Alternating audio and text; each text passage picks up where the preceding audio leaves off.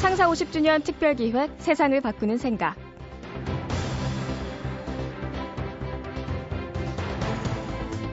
일정한 주거 없이 상당한 기간 거리에서 생활하거나 그에 따라 노숙인 쉼터에 입소한 18세 이상의 자. 어떤 사람들일까요? 바로 정부에서 규정하는 노숙인입니다. 늘 외롭고 춥고 배고픈 사람들. 소주를 마시고 박스 위에서 웅크린 채 잠을 자는 사람들. 여기나 거리에서 이런 노숙인들을 보면 어떻게 하세요? 아마 많은 분들이 멀찍이 피해서 돌아가지 않을까 싶은데요. 대전의 한 노숙인 공동체는 쓰레기를 주워 팔면서 희망을 일구고 고물상을 차려서 1톤 중고 트럭까지 마련했습니다. 누군가 버린 쓰레기가 이들 손을 거쳐서 새로운 제품으로 태어나는 것처럼 사회에서 나고자로 여겨졌던 노숙인들이 새롭게 태어나고 있는 건데요. 이런 게 바로 우리 사회의 작은 기적 아닐까요? 창사 50주년 특별기획 세상을 바꾸는 생각. 오늘 모신 분은 이 노숙인 공동체를 이끌고 있는 하재호 목사입니다. 2005년 노숙인들과 생활할 수 있는 알멋 공동체를 만들고 노숙인들이 직접 일하고 돈을 버는 사회인이 되도록 하기 위해서 함께 힘을 모으고 있는 분인데요. 누군가에게 쓰레기는 희망입니다. 라는 하재호 목사의 말씀 같이 들어보시겠습니다. 안녕하십니까. 누군가에게 쓰레기는 희망입니다의 저자 하재호입니다.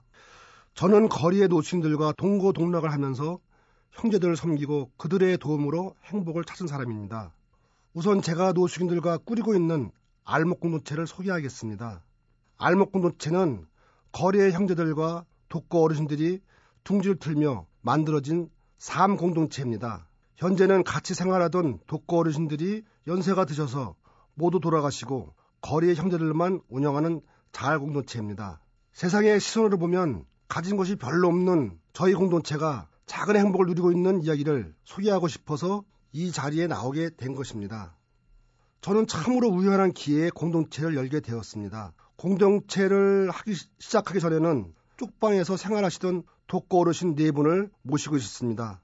그분들에게 도시락을 드리고 간식을 드리고 이야기를 하면서 같이 그분들을 모시면서 함께 지냈습니다. 당시 신학생이던 저는 형편이 넉넉하지 않아서 그분들 모시기에는 힘들어서 대리운전을 하고 있었습니다. 대리운전을 해가지고 번 돈으로 독거리신들을 어, 모시고 있었던 것입니다. 대리운전의 일과가 끝나는 장소는 정해져 있지를 않습니다. 마지막 손님을 데려다 준 곳이 일과를 끝내는 장소입니다. 하루는 어느 추운 날 겨울날이었습니다. 대전역 근처에 손님을 새벽 1시에 내려드리고 걸어서 대전역을 지나서 집을 가고 있었습니다. 그때 제 눈에 역전의 형제들이 지하드 입구에서 벌벌 떨고 있는 것을 보았습니다. 그때 대리운전에서 번 돈이 제 주머니에 얼마 있었습니다. 그 돈으로 그분들에게 빵과 우유를 사드렸습니다. 또 어떤 분들은 춥다고 해서 술 좀 마시게 돈을 달라고 하면은 1, 2천을 드리게 되었습니다. 그것이 인연이 되어서 어떤 분의 상담을 하게 되었습니다. 다른 교회의 부목사로 계시는 동생 목사의 소개로 상담을 하게 된 것입니다. 그 상담이 어려운 상담입니다. 노숙인들의 상담이라는 것은 그저 도와달라는 것이기 때문에 제가 못한다고 했지만은 저에게 부탁하는 것입니다. 상담을 하자고. 그분들은 내용이 뭐냐면은 잘 곳이 없으니까는 집을 구해달라는 거였습니다. 방 하나를 구해준 것을 알고서는 역전의 형제들이 저희 교회에 몰려오기 시작한 것입니다. 어쩔 수 없이 교회에서 시작한 것이 오늘날의 알목 공동체가 된 것입니다. 처음에는 제가 대리운전을 해서 번 돈으로만 생활비를 꾸려가고 있습니다. 저 혼자서 공동체를 꾸려가다 보니까는 너무나 힘이 들었습니다. 그래서 형제들에게 여러분들도 담배값만은 스스로 버는 것 어떻습니까? 하고 거래를 한 것입니다. 그들이 할 수 있는 것이 없기 때문에 고물을 줬다고 제가 제안을 한 것입니다. 고물을 주면 몇백 원, 몇천 원 벌 수 있을 것 같아서 담배값은 벌 수 있을 것 같아서 건의한 것인데 형제들이 쭈삣쭈삣하고 대답을 안 했습니다. 하지만 다행히 형제들도 그렇게 하겠다고 한번 해보겠다고 시작한 것이 오늘날의 고물상을 열게 된 것입니다. 또 이렇게 고문을 주면서 이분들에게 조금이라도 도움이 될 것 같아서 저는 성경을 인문학적으로 풀이하여 강연을 하면서 노동의 가치와 이야기를 나누기 시작한 것입니다. 몇 개월간의 강의를 통해서 알먹가족들이 이제는 사회에 나갈 마음이 준비가 된 것 같지 않을까 생각을 했습니다. 그래서 제가 형제들에게 우리도 한번 생활비를 하루에 작은 돈 500원이지만은 한번 내보는 것이 어떻냐 거래를 하였습니다. 근데 이게 웬 말입니까? 강의할 때는 울쏘울쏘 하던 형제들이 생활비를 내자고 하니까는 저에게 무섭게 화를 내고 욕도 하고 별의별 짓을 다 했습니다. 너는 다른 목살처럼 우리를 덩쳐먹는 나쁜 놈이라며 난리를 쳤고 몸조심하라고 저를 협박하는 분도 있었습니다. 저는 생활비를 정해놓고 내면 노숙인들이 더 책임감을 느끼고 열심히 일하지 않을까 생각하고 그들에게 자활에 도움이 될 것 같아서 말했던 것입니다. 이런 저의 마음을 몰라준다고 생각하니 어이가 없고 야속한 생각이 들었습니다. 저 역시 온순한 편이 아니고 성격도 더러워서 그들에게 큰 소리를 치면서 이들 나가려면 다 나가라 큰 소리를 쳤습니다. 그리고 저는 교회 밖으로 나왔습니다. 제가 나간 뒤에 형제들끼리 의논을 하였다 합니다. 목사가 돈을 갖는 것도 아니고 우리의 생활비로 쓰자는 것인데 500원씩 내는 것이 어떠냐고 한 것입니다. 나이 많은 노숙인들이 설득을 하니 나이 어린 동생들도 합의를 한 것입니다. 그분들 중에서 몇 분은 그래도 끝끝내 반대를 해서 공동체를 떠난 것입니다. 노숙인들이 적은 돈이지만 생활비 낸다는 것은 대한민국 어느 공동체에서도 없었던 기적인 것입니다. 우리나라의 노숙인들은 그저 공짜로 얻어먹던 습관에 길들여진 거리의 형제들인 것입니다. 이런 습관에 길들여진 거리의 형제들이 변화되는 기적이 일어난 것입니다. 우리의 알모 식구들은 생활비를 내면서 더욱 달라지기 시작했습니다.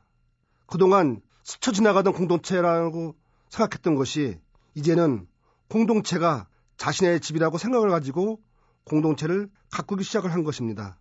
예전과 달리 주인의식이 생긴 것입니다. 이러한 여세를 몰아 우리는 형제들 중에서 팀장을 뽑고 총무, 회계, 주방 담당, 감사를 뽑아 공동체를 운영하기 시작한 것입니다. 제가 아닌 우리 형제들이, 거리의 형제들이 스스로 공동체를 운영하기 시작한 것입니다. 이렇게 자체적으로 공동체를 구성해야 하자 500원 도 내기 싫다던 형제들이 변화가 생긴 것입니다. 이제는 1년이 지난 1000원, 2년 지나니 2000원, 지금은 하루에 6천원을 생활비를 내는 자아공동체가 된 것입니다.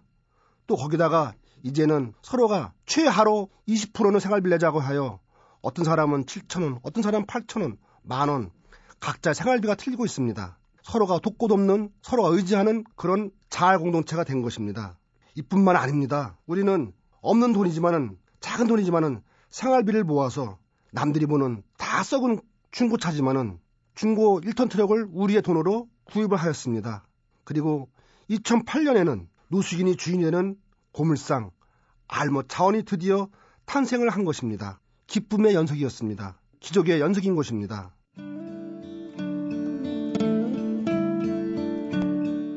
창사 50주년 특별기획 세상을 바꾸는 생각. 오늘은 대전에서 알목 공동체라는 노숙인 자활 공동체를 이끌고 있는 하재호 목사의 말씀 듣고 있습니다. 자발적인 노동과 저축을 통해 자금을 마련하고 있기에 알목 공동체는 정부의 지원을 받지 않고 순수하게 우리의 힘으로 살아가고 있습니다. 그래서 우리의 힘으로 살아가기 있기에 경제적으로 지금도 너무나 많이 힘이 들지만은 그래도 우리는 자부심을 갖고 떳떳하게 살아가고 있는 것입니다. 처음 노숙인을 만나서 돈을 벌기까지 가정을 돌아보면 안타까운 점이 많이 있었습니다. 쓰레기를 주워서 돈을 벌기 전까지는 그분들에게 어떤 일자리를 주고 싶어서 찾아보았지만은 일자리가 없어서 안타까웠습니다. 우리 거리의 형제들은 많이 배우지 못했습니다. 글도 모르는 형제가 있습니다. 할 수 있는 것이라곤 몸으로 할 수 있는 일용직분이 없었던 것입니다. 그래서 저는 공장을 찾아다니면서 우리 식구들이 단순 노동을 할 수 있는 일을 달라고 부탁을 하였습니다. 하지만 그마저도 외국인 노동자들이 자리를 차지하고 있어서 우리는 들어갈 자리가 하나도 없었습니다. 사장님의 말씀도 이해는 저는 합니다. 한국인 노동자는 말도 잘 안 듣고 임금도 비싸서 쓸 수 없다는 것입니다. 그래서 저는 시청과 구청을 찾아가 노숙인들이 일할 수 있는 일자리를 좀 만들어 달라고 때를 써보았지만 노숙인의 취업은 쉽지 않았습니다. 그래서 우리가 할 수 있는 것이 무엇일까 생각을 생각을 했습니다. 생각을 하다가 생각난 것이 길거리에 버려진 재활용 쓰레기들을 주어 고물상에 파는 것을 떠올린 것입니다. 물론 우리 식구들도 처음에는 쓰레기를 뒤지며 죽으러 다니는 것을 꺼려 했지만은 함께 일하고 서로 격려하면서 재미를 붙여간 것입니다. 이런 우리를 보고 역전의 형제들이 우리와 같이 리아가를 끄는 형제들이 생긴 것을 보면 우리가 참으로 잘하고 있구나 하는 생각이 들었습니다. 우리의 재밌는 공동체 생활을 보면서 들었는지 밖에 있는 거리 형제들이 공동체로 찾아오기 시작하였습니다. 하나둘 늘기 시작하니까는 어느새 20명 가까이 됐습니다. 이런 많은 형제들이 모여 살다 보니까는 별의별 문제가 다 생겼습니다. 특히 알코올 중독을 일어나는 문제는 저를 너무나 힘들게 하였습니다.